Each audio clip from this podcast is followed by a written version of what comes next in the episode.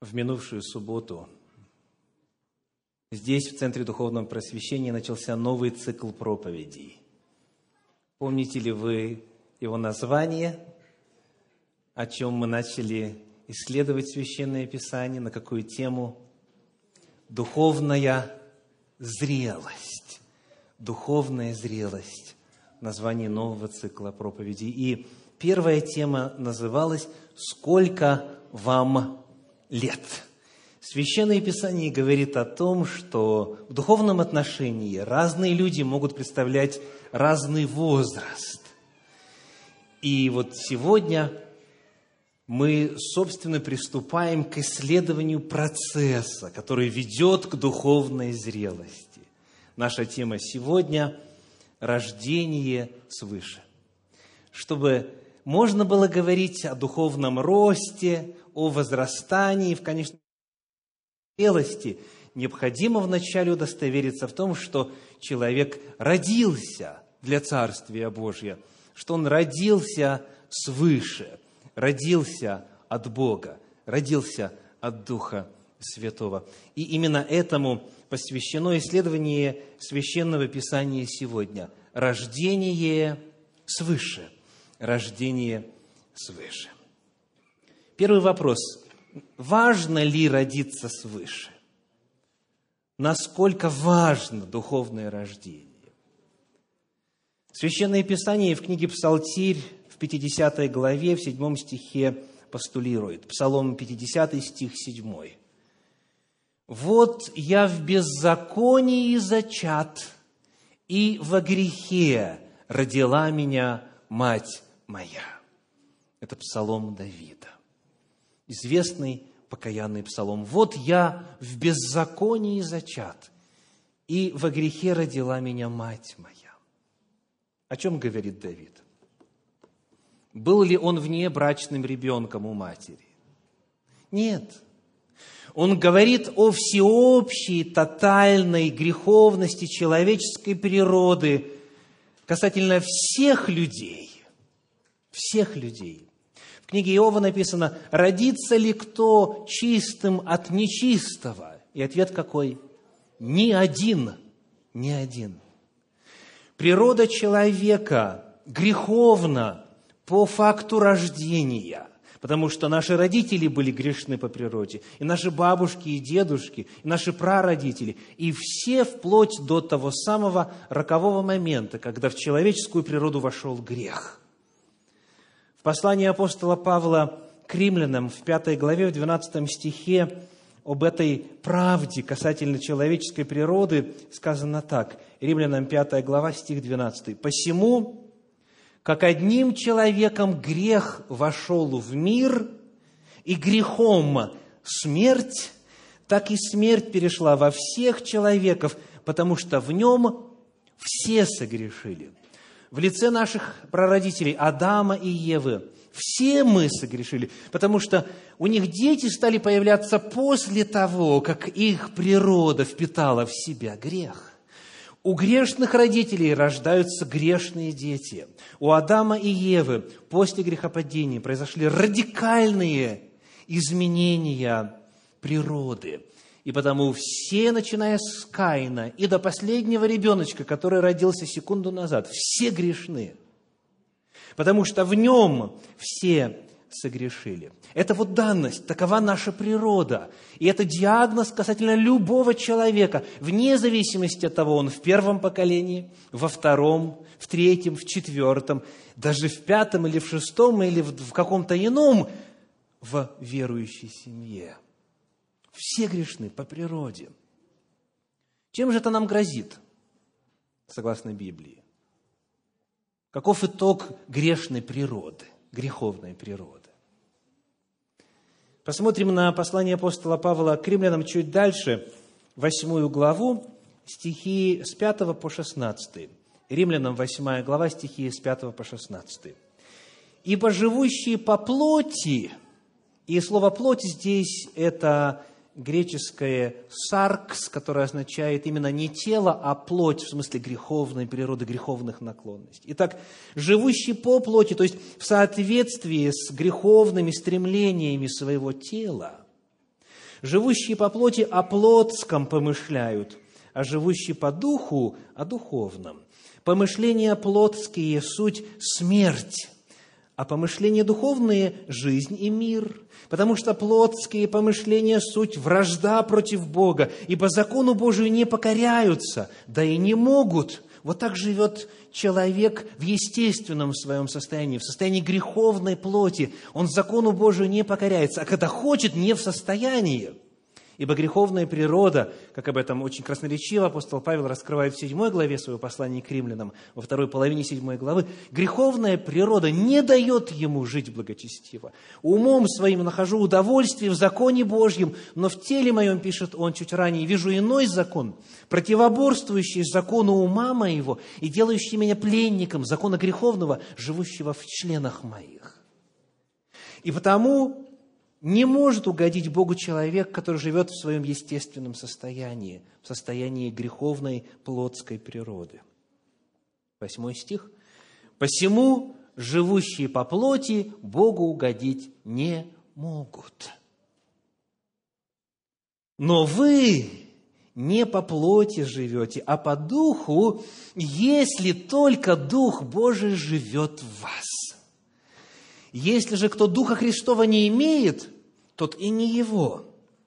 А если Христос в вас, то тело мертво для греха, но Дух жив для праведности. Если же Дух того, кто воскресил из мертвых Иисуса, живет в вас, то воскресивший Христа из мертвых оживит и ваши смертные тела Духом Своим, живущим в вас.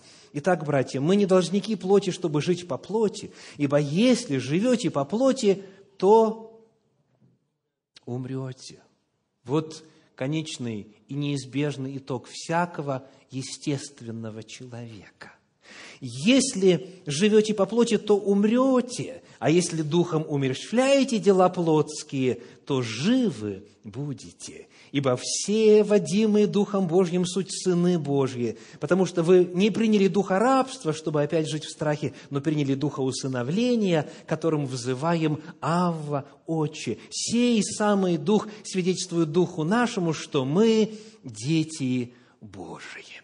Итак, вот в этом отрывочке противопоставляются два состояния. Первое – естественное, унаследованное от Адама. Это жизнь по плоти в соответствии с помыслами и желаниями греховной природы.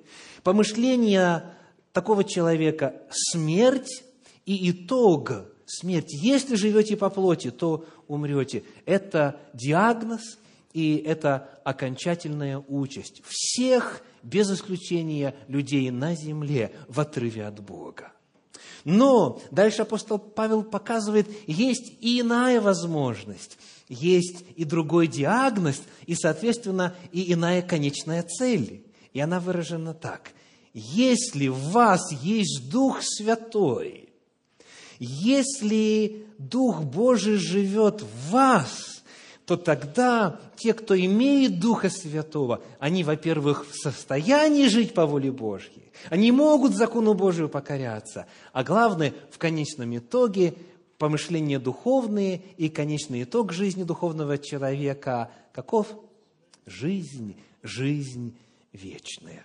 Итак, если в человеке, вот в этом смертном, бренном, обреченном, греховной природы человеке, поселяется Дух Святой, Дух Божий, то тогда на основании этого факта в человеке начинаются процессы, которые приведут его в Царствие Божие, в жизнь вечную. То есть можно преодолеть смерть, можно преодолеть смертность, можно преодолеть греховную природу благодаря Духу Святому. Таким образом, важен ли этот вопрос? Важен ли вопрос рождения свыше, рождения от Духа Святого? Верным будет сказать, не преувеличивая, сказать, что более важного вопроса нет. Нет более важного вопроса, чем вопрос жизни и смерти, чем вопроса обретения Духа Святого, рождения от Святого Духа. Это вопрос, который определяет вечную участь человека. Нет более важного вопроса в жизни человека. Поскольку рождение свыше, как мы чуть позже прочитаем, это дверь в Царствие Божье, ибо сказал Иисус, что если не родится человек свыше, то не войдет в Царствие Небесное. Если это так, то каждый житель земли должен удостовериться и знать наверняка, знать точно и быть убежденным в том, что он рожден свыше, что в нем этот опыт состоялся. Нужно удостовериться в том, что человек позволил Духу Святому совершить это сверхъестественное деяние, сверхъестественное преобразование, рождение свыше, рождение духовное, рождение от Бога. Надеюсь, сказанного достаточно, чтобы установить чрезвычайную актуальность и важность вопроса рождения свыше. И вот теперь вопрос. Какие термины мы будем искать в Библии, какие именно слова, какие глаголы искать, для того, чтобы знать, что Слово Божье сейчас вот в этом отрывочке или в ином повествует нам именно о рождении свыше. Вопрос задается вот почему. Этот опыт, единый опыт, один и тот же опыт, описывается в Священном Писании разными образами, разными словами, разными глаголами, разными терминами. Итак, посмотрим вначале на известный отрывочек, пожалуй, самый известный на эту тему, это Евангелие от Иоанна, третья глава, стихи с третьего по пятый, разговор, ночной разговор Иисуса Христа с одним из руководителей иудейского народа по имени Никодим. Иоанна, третья глава, стихи с третьего по пятый. Иисус сказал ему в ответ: «Истинно, истинно говорю тебе, если кто не родится свыше, не может увидеть Царствие Божие». Никодим говорит ему: «Как может человек родиться, будучи стар? Неужели может он в другой раз войти в утробу матери своей и родиться?» Иисус отвечал: «Истинно, истинно говорю тебе, если кто не родится от воды и духа, не может войти в Царствие Божие». Вот тот же самый опыт, с тем же самым конечным итогом, обретение жизни вечной, вхождение в Царствие Божие, в Царствие Небесное, описано здесь тремя терминами. Какими? Первый, в третьем стихе. Какой? Родиться свыше. Да? Еще раз читаем. «Если кто не родится свыше, не может увидеть Царствие Божье». Свыше, значит, откуда-то вот оттуда, с неба. Значит, какая-то небесная, благая, благодатная, божественная природа, сила должна произвести действие в человеке. Так? Дальше уточняется. Еще два термина. Какие термины в пятом стихе есть? Родиться откуда? От воды. Что значит родиться от воды? Чуть позже мы вернемся к этому вопросу. И еще один термин – родиться от, от Духа, от Духа Божьего. Тот же самый опыт описывается в категориях рождения свыше, от воды и от Духа. Речь идет о том же самом. Далее, давайте посмотрим в Евангелии от Иоанна чуть раньше, в первой главе, в стихах двенадцатом и тринадцатом, как еще этот же самый опыт описывается в Евангелиях. Иоанна первая глава, стихи двенадцатый и тринадцатый. «А тем, которые приняли Его, верующим во имя Его, дал власть быть чадами Божьими, которые не от крови, не от хотения плоти, не от хотения мужа, но от кого? От Бога родились». Итак, здесь какой термин используется? От Бога. Тоже рождение, но рождение от Бога. Итак, рождение свыше, рождение от воды, рождение от Духа, рождение от Бога. Это описание разными словами все того же самого фундаментального преобразования в природе человека, которое описывается как рождение от Святого Духа. И здесь оно сопряжено со следующими важными предварительными действиями. Сказано: «Тем, которые приняли Его». Кого? «Верующим». Что значит «принять Его»? Расшифровка. «Верующим во имя Его, рожденным, как следствие, от Бога, дал власть быть чадами Божьими». Итак, еще один термин – рождение от Бога. В Священном Писании есть и иные. Сегодня нашей целью не является исследование терминологии, описывающей этот опыт во всей полноте. Но для тех, кто конспектирует и кто будет затем слушать или смотреть запись, вы можете дополнительно дома позаниматься. Итак, послание к Римлянам, восьмая глава, стихи с четырнадцатого по шестнадцатый, который мы уже читали здесь, использует термин «усыновление». Читать не будем, чтобы время сэкономить. Римлянам восьмая глава, стихи с четырнадцатого по шестнадцатый. Усыновление – это то же самое, что рождение свыше. Далее, второе послание Коринфянам, первая глава, стихи двадцать первый и двадцать второй. второе Коринфянам, первая глава, двадцать первый и двадцать второй. И послание в Ефес, четвертая глава, стих тридцатый, Ефесянам четыре тридцать, использует термин «запечатление», которым вы, Духом Святым, запечатлены в день искупления. Запечатление Духом Святым – это тот же самый опыт. И это очень ясно видно, если вы прочтете эти стихи. Дальше еще один термин. Послание Титу, третья глава, стихи с третьего по седьмой.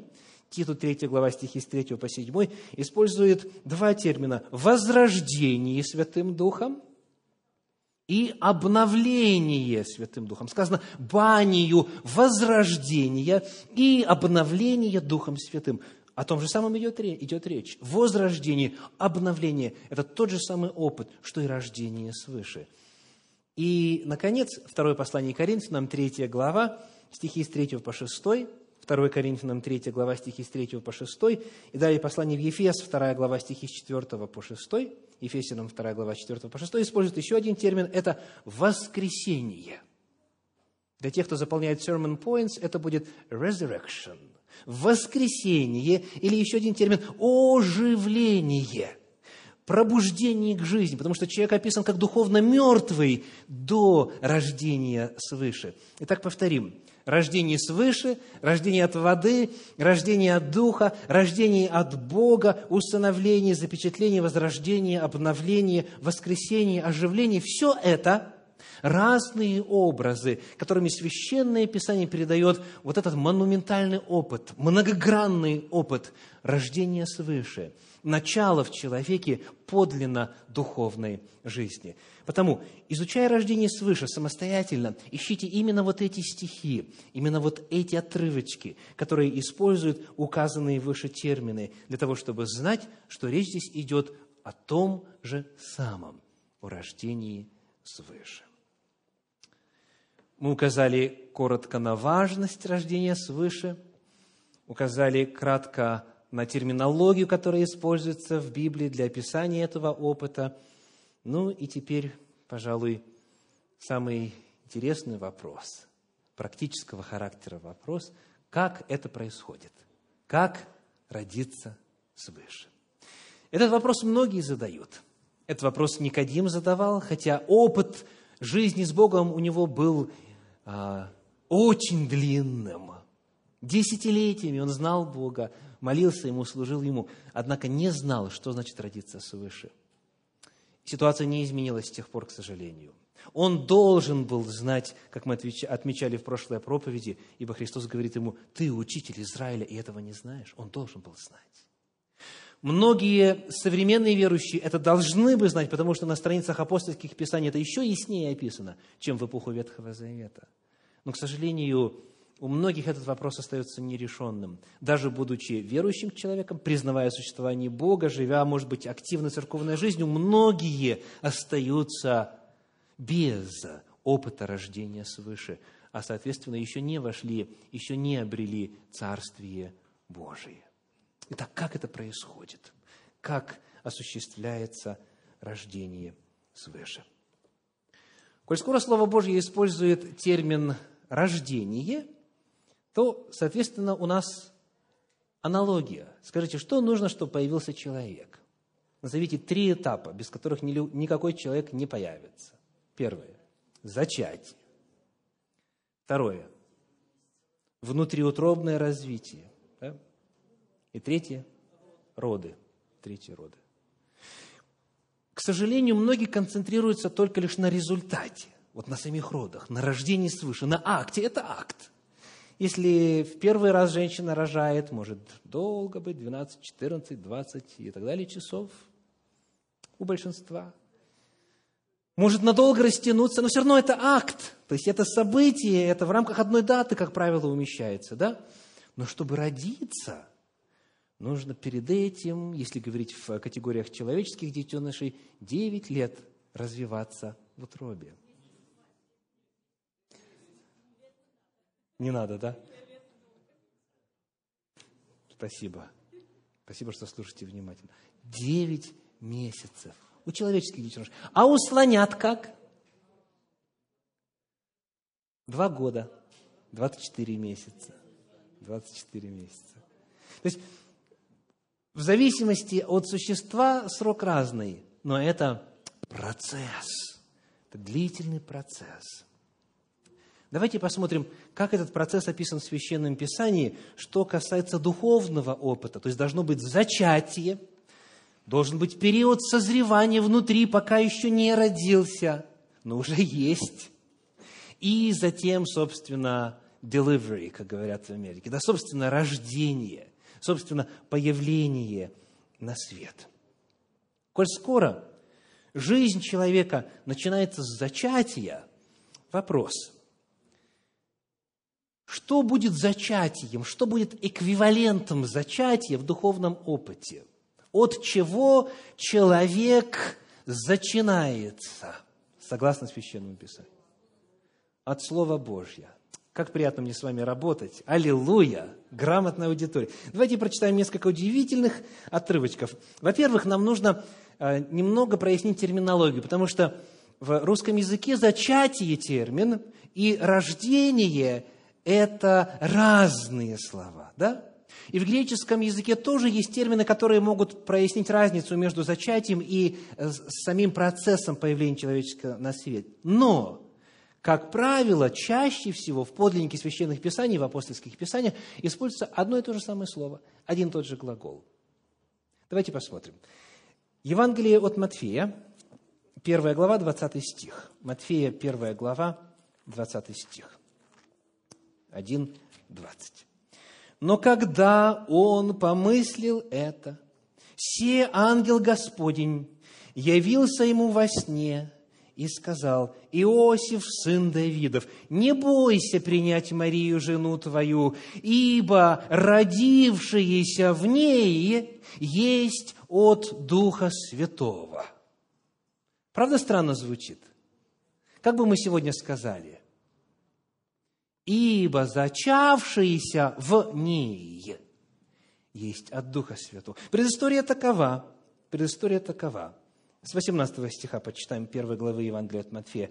«Рождество Иисуса Христа было так. По обручении матери его Марии с Иосифом, прежде нежели сочетались они, оказалось, что она имеет в чреве от Духа Святого». То есть зачатие уже произошло, и уже стали признаки появляться, и Иосиф это дело узрел.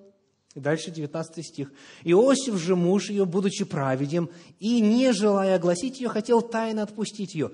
Но когда он помыслил это, се ангел Господний явился ему во сне и сказал: Иосиф, сын Давидов, не бойся принять Марию, жену твою, ибо родившаяся в ней есть от Духа Святого». И дальше интересно двадцать первый стих. «Родит же сына» и так далее. И потом читаем вторую главу, первый стих. Матфея два, один. «Когда же Иисус родился в Вифлееме Иудейском во дни царя Ирода, пришли в Иерусалим волхвы с востока и говорят». То есть суть в чем? Что и зачатие, и рождение в подлиннике, вот в прочитанных стихах, описываются одним и тем же термином. В оригинале это глагол «генао», «генао» и «зачинать», и «рождать». То есть «родившийся в ней» означает «развивающийся в ней». Значит, плод в ней, он есть от Духа Святого. Но Священное Писание не зря именно так говорит.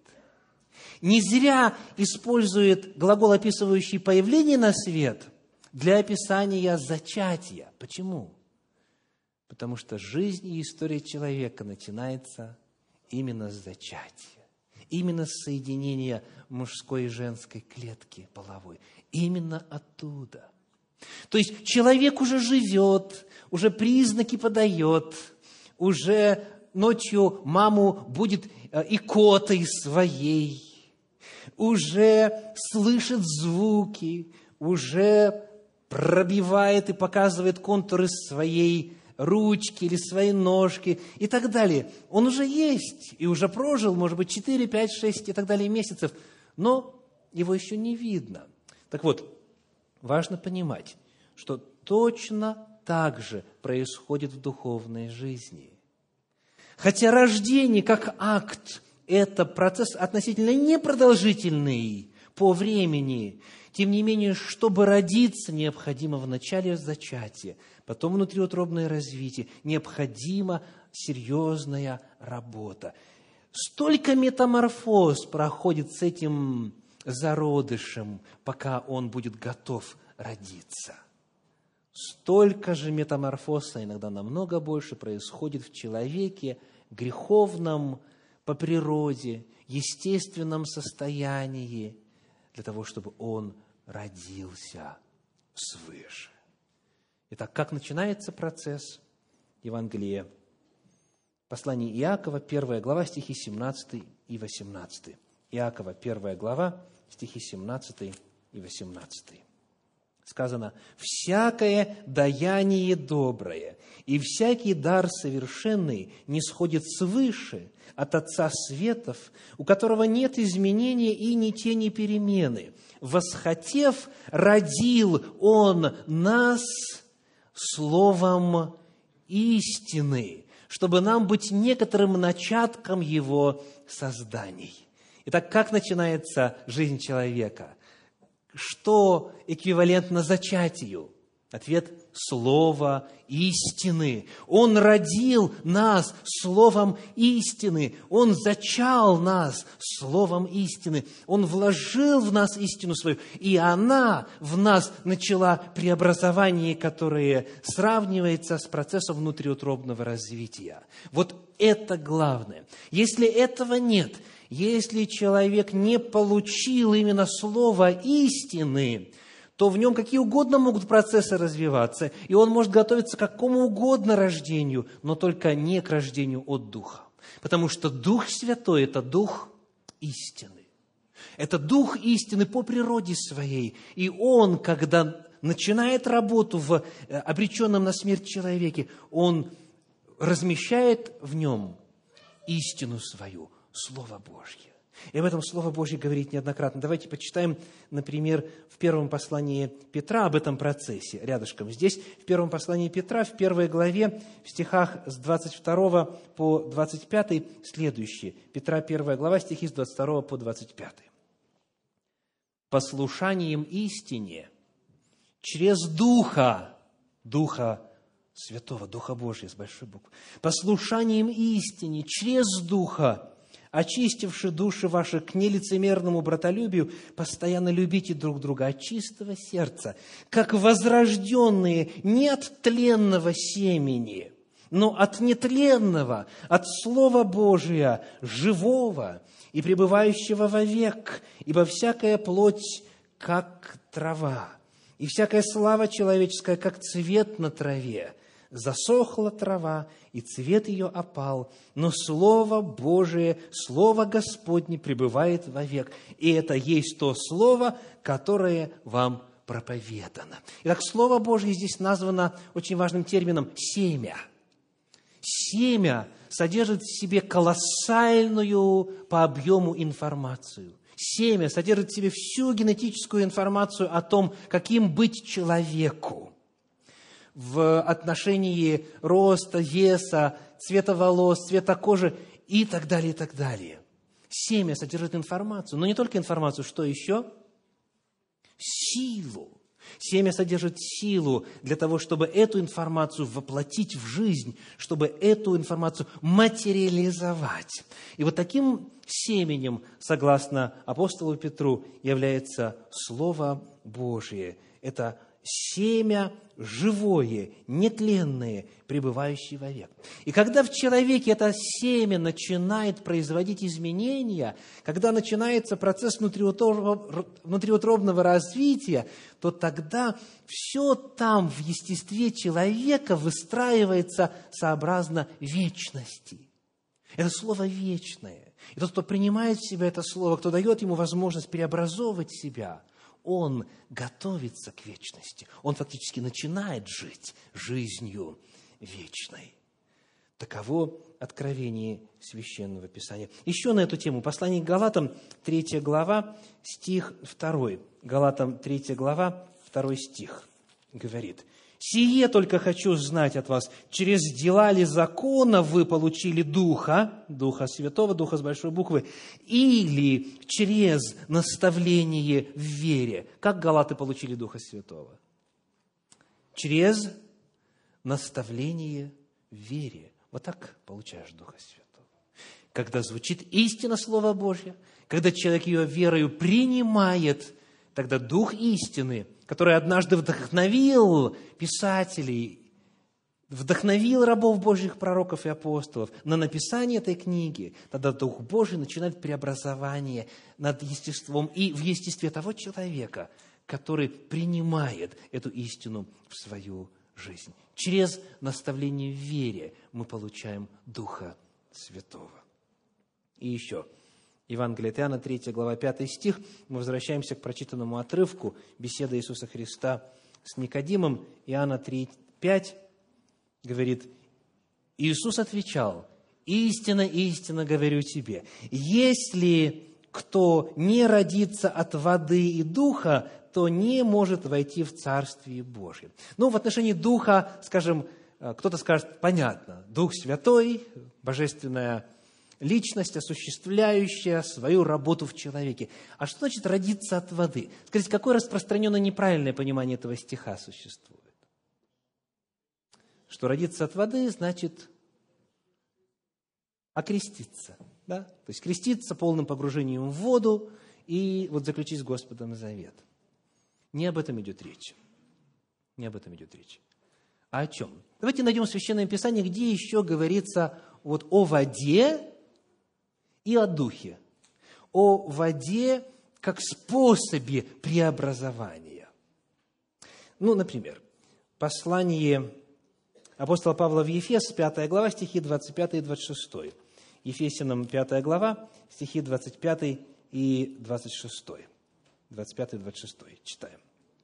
«Мужья, любите своих жен, как и Христос возлюбил церковь и предал себя за нее, чтобы осветить ее, очистив банию водную посредством слова». Посредством слова. Вот что такое родиться от воды.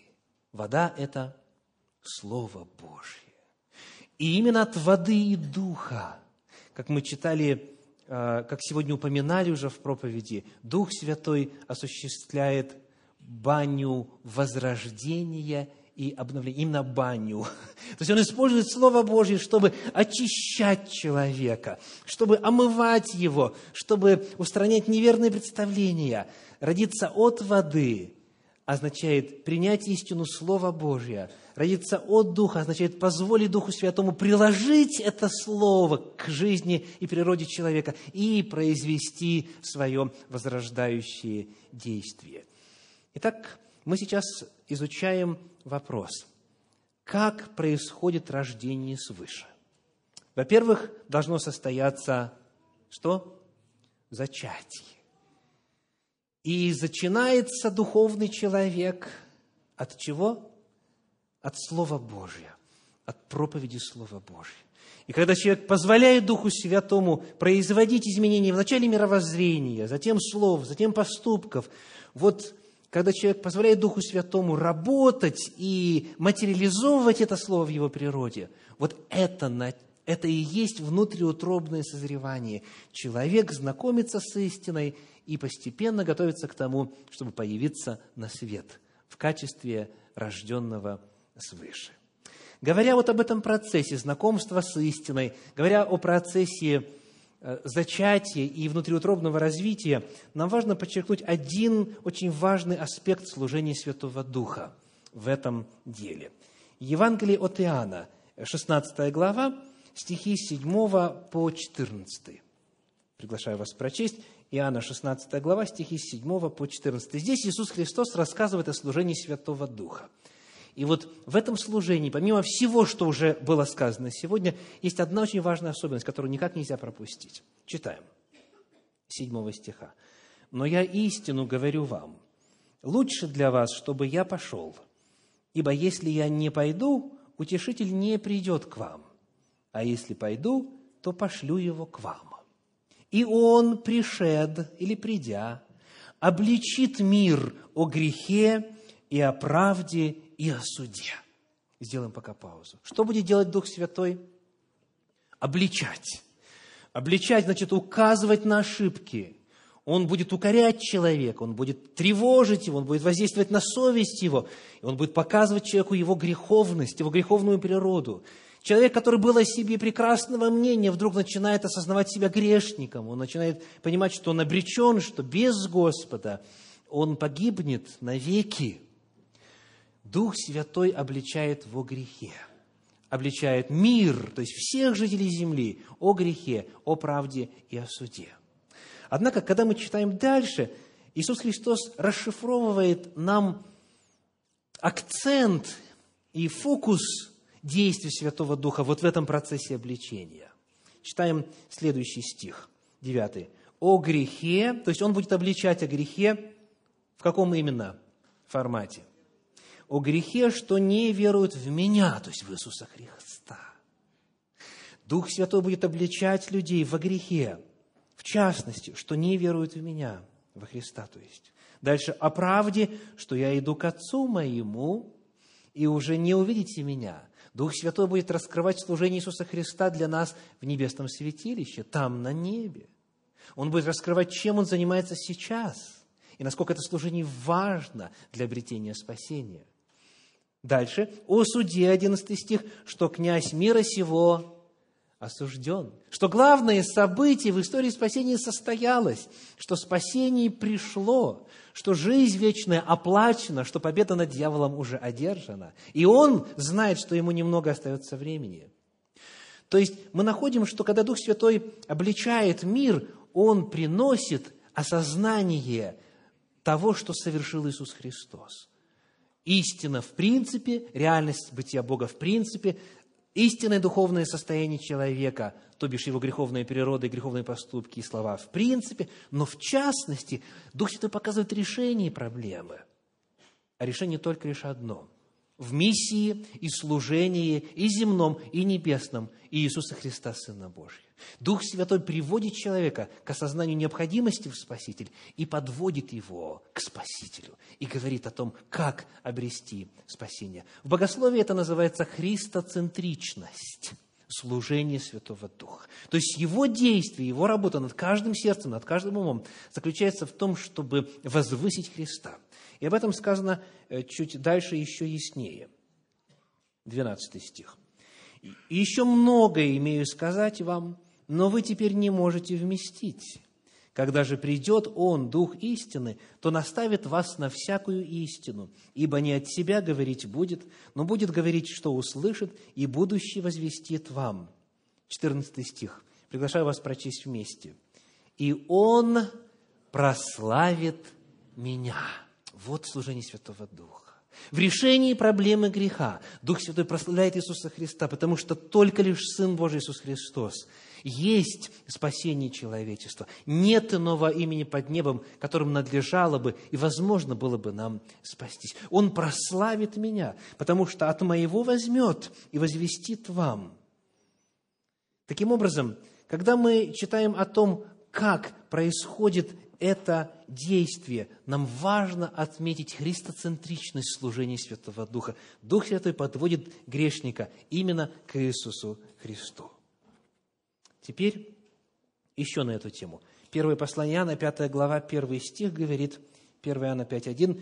«Всякий верующий, что Иисус есть Христос, от Бога рожден».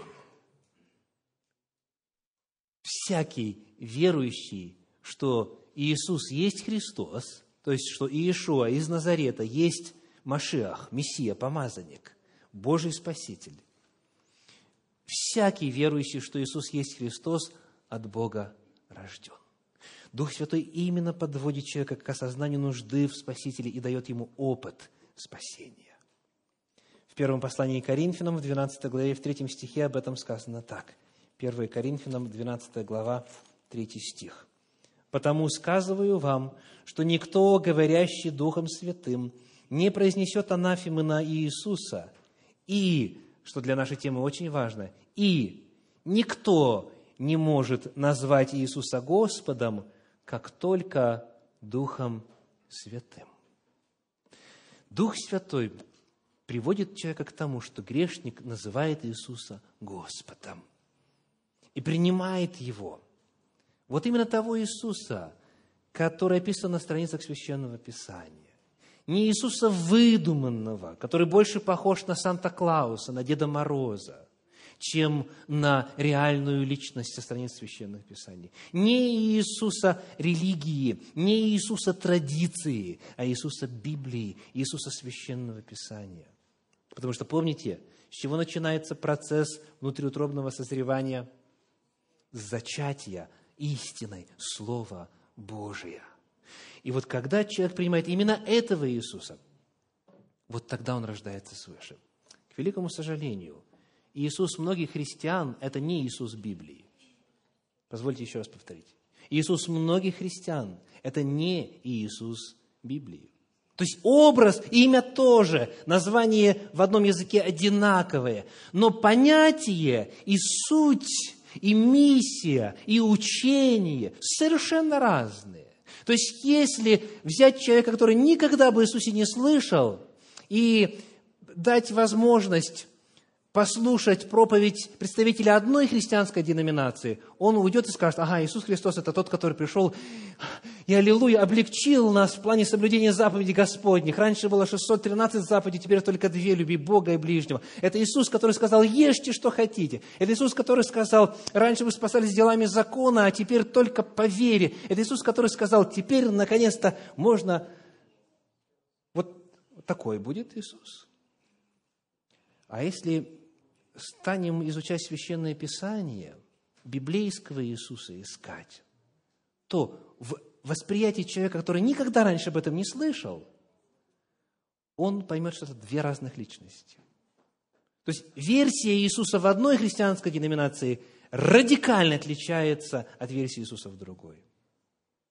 Когда мы говорим о рождении свыше, мы не говорим просто о том, что человек признает и говорит: да, Иисус – это Бог.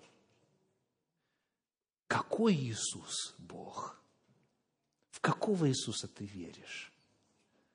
Это Иисус истины или это Иисус традиции? Или, может быть, твоего воображения? Вот от этого, дорогие, зависит ответ на вопрос, родился ты свыше или не родился свыше. Это не значит, что ты не веришь в Бога, это не значит, что Бог тебя не любит, это не значит, что Бог в тебе не производит а, преобразования. Вполне возможно, ты находишься в стадии внутриутробного развития. Но ты еще не родился свыше, если ты не принял Иисуса священных писаний. Вот в том виде, как Он явлен на страницах Слова Божия. Потому всем нам есть о чем задуматься, всем без исключения. Каков Иисус, которого Дух Святой возвышает в сердце человека? На кого Он похож? На кого Он похож? Послание в Ефес, первая глава, стихи тринадцатый-четырнадцатый, тоже описывает рождение свыше. Вот в каких словах. Послание в Ефес, первая глава, стихи тринадцатый и четырнадцатый. «В нем и вы, услышавши, давайте вместе произнесем, слово истины, услышавши слово истины, благовествование вашего спасения, и уверовав в Него, речь идет по-прежнему об Иисусе Христе, запечатлены обетованным Святым Духом, который есть залог наследия нашего для искупления удела Его в похвалу славы Его». Когда человек слышит весть, когда читает весть и верою принимает, вот тогда Дух Святой готовит его к рождению свыше, к запечатлению. Еще раз, услышав слово истины, благовествование вашего спасения и уверовав в Него, запечатлены обетованным Святым Духом, рождены свыше, получили от Господа усыновление. Итак, наша тема сегодня – рождение свыше. Как я говорил в минувшей проповеди, цель этого цикла – помочь каждому из нас определить свой духовный возраст и увидеть следующий шаг. Потому вопрос во свете этой проповеди – рождены ли вы свыше? Рождены ли вы свыше? Какого рода свидетельство о рождении вы можете представить? Помните, что есть зачатие, есть подготовка к рождению и затем само рождение. Как узнать, истина Божья довела ли девятимесячный процесс до завершения или нет? Как узнать? Что есть рождение? Как вот оно, как говорится, видимым образом, как оно в реальности проявляется? Давайте посмотрим, что говорит нам, во-первых, человеческий опыт. Скажите, как узнать, человек появился на свет или нет? Вот представьте, что вы еще в Советском Союзе, где нельзя присутствовать при рождении человечка, да? Вы ждете под окном родильной палаты, благо она на первом этаже. Вы, ждете, вы знаете, что, что жена или там кто-то иной из родственников или знакомых сейчас вот-вот-вот-вот-вот-вот, как говорится, разродится. Вы знаете, что это вот-вот должно произойти. Как вы узнаете, что младенец наконец-то увидел свет? Спасибо. Вы услышите крик. Вы услышите крик. Есть исключения, конечно. Но, но, закон такой, что всякий, кто родился, должен что сделать? Должен о своем рождении оповестить. Он именно должен. Потому что если он не прокричит, если он не наполнит воздухом легкие, то тогда может быть беда. То есть легкие должны развернуться, они должны сделать вот этот вздох. И это должно быть именно вот так вот жизнеутверждающе, должно быть именно так вот громко. Естественно, есть вариации, понятно. Но, как правило, в среднем говоря, среднестатистическим языком говоря, вот что происходит.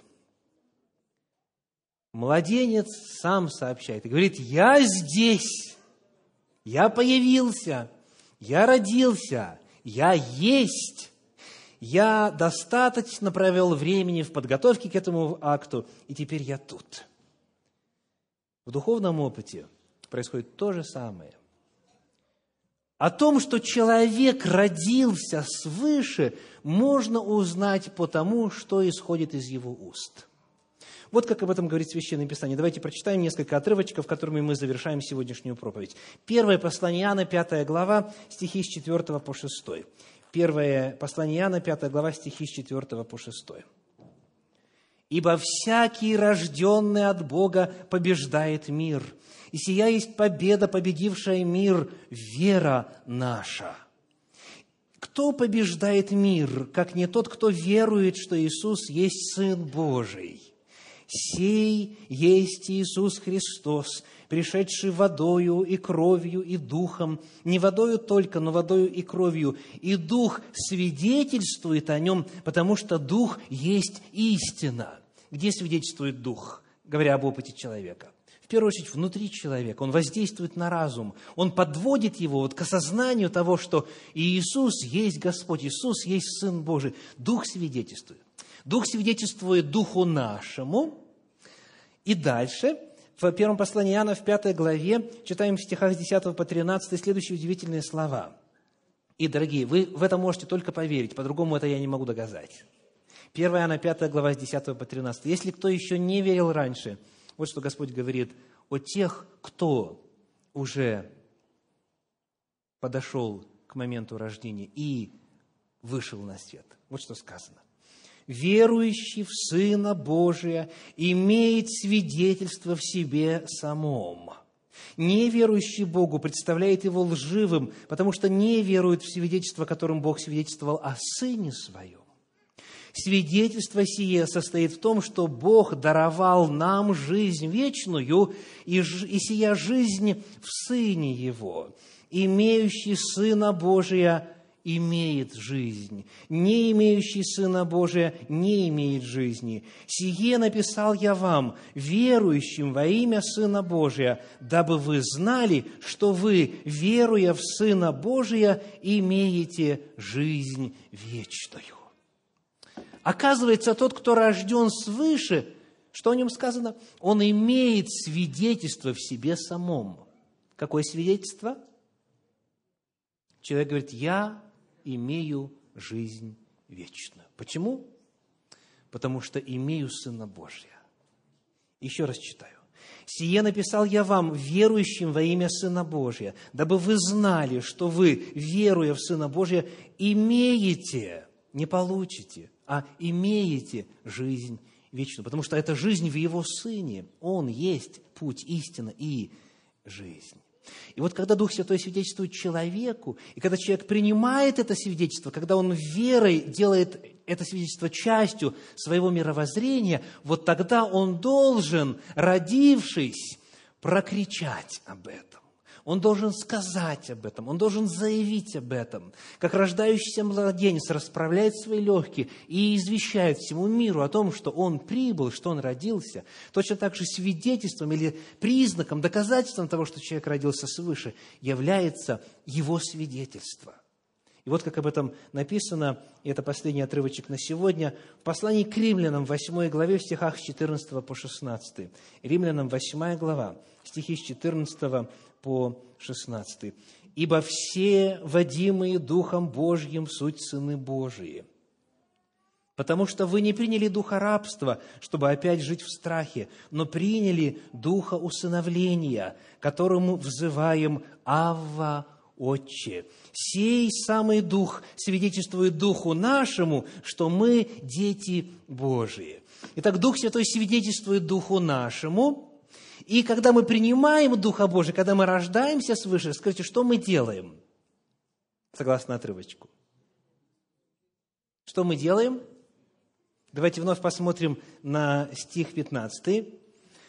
«Потому что вы не приняли духа рабства, чтобы опять жить в страхе, но приняли духа усыновления, которым, что делаем? Взываем». которым взываем. То есть это означает, что Дух Святой приводит нас к убеждению, и нашими устами, нами Он говорит. Нашими устами Он провозглашает. И что Он говорит? «Авва», то есть «папа», «папочка». Уменьшительно-ласкательное. «Авва, Отче». Вот так он называет Небесного Отца. То есть человек, который родился свыше, он обязательно должен об этом засвидетельствовать.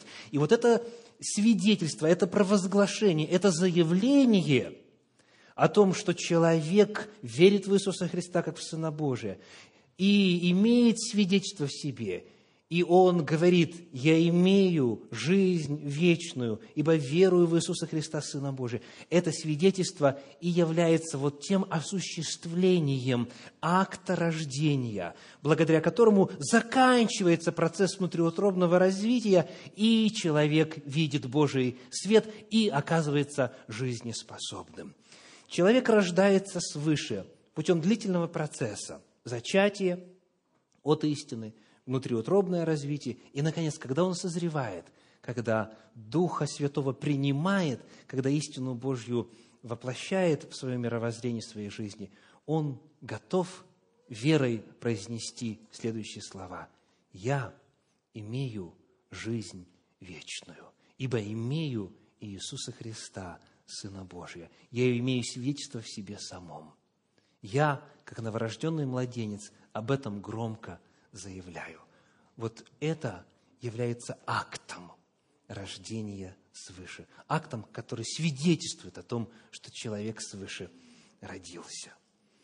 Однако, к сожалению, некоторые застряли в периоде внутриутробного развития. Некоторые из тех, кто регулярно приходит сюда на еженедельное богослужение Центра Духовного Просвещения, уже зачаты от Слова Божия, от истины Божьей, но никак не могут выбраться из утробы, никак не могут родиться. То есть уже годы прошли, и они уже внутри не два килограмма и даже не пять, а намного больше. Есть такое понятие в гинекологии, как пролонгированная беременность или же переношенная беременность. Специалисты считают, что это наступает после сорока двух недель внутриутробного развития. Скажите, что происходит с человечком внутри, когда он не рождается вовремя? Вот некоторые данные из энциклопедии, из энциклопедии для мам.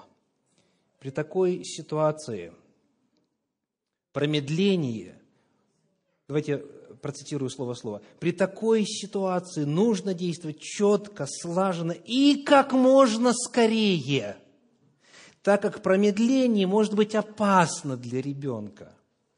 Кожа малыша пересыхает и шелушится. Плацента, плацента быстро стареет и изнашивается, и поэтому уже не может насыщать младенца тем необходимым ему кислородом в полной мере. А кислородное голодание, в свою очередь, делает движение плода несколько заторможенными. Далее, у детей, рожденных после срока сорока двух недель, в два-пять раз чаще встречаются выраженные поражения центральной нервной системы. При перенашивании беременности меняется как количество, так и состав околоплодных вод. В результате этого существенно возрастает риск внутриутробной инфекции. Кроме того, плоду не хватает питания. Поэтому, чем меньшим будет количество околоплодных вод, тем хуже это для малыша. Такие дети намного чаще болеют, чем их сверстники, рожденные вовремя, а также могут отставать в умственном развитии. А если и дальше не родится, что произойдет? Умрет. И будет то, что называют мертворожденным, мертворожденным. Цитирую по энциклопедии, по большому медицинскому словарю. Мертворожденный или мертворожденный – это плод, у которого при рождении, обратите внимание, отсутствует самостоятельное внеутробное легочное дыхание. Почему-то именно этот признак считается самым главным. При рождении отсутствует самостоятельное внеутробное, то есть за рамками материнской утробы, после рождения легочное дыхание. И оно не вызывается искусственным путем, независимо от наличия или отсутствия сердцебиения или других признаков жизни. Дорогие, если вовремя не родиться, это может потом негативно повлиять на духовный опыт, если человек все-таки родится позже положенного срока. Это может весьма негативно повлиять на духовный опыт. А многие, к сожалению, так никогда и не рождаются. То есть Слово Божье, живое действие и действенное, начало в них преобразование. Но, к сожалению, вкусившись, сделавшись причастниками Духа Святого, они отпадают. Есть люди, которые приходят, изучают, слушают проповеди и так далее, и готовы, уже созрели, уже девять месяцев прошло, уже надо рождаться, но медлят, не осуществляют вот это исповедание, не кричат, не заявляют о своем духовном статусе, не совершают исповедание веры, и в результате духовно умирают, не успев родиться, мертворожденные. Сегодня для каждого из нас есть возможность себе самому поставить диагноз. Себе самому поставить диагноз. Рожден ли я свыше? И в каком качестве? И что можно сделать для того, чтобы довести процесс благословенно до конца? Да благословит вас Господь. Аминь.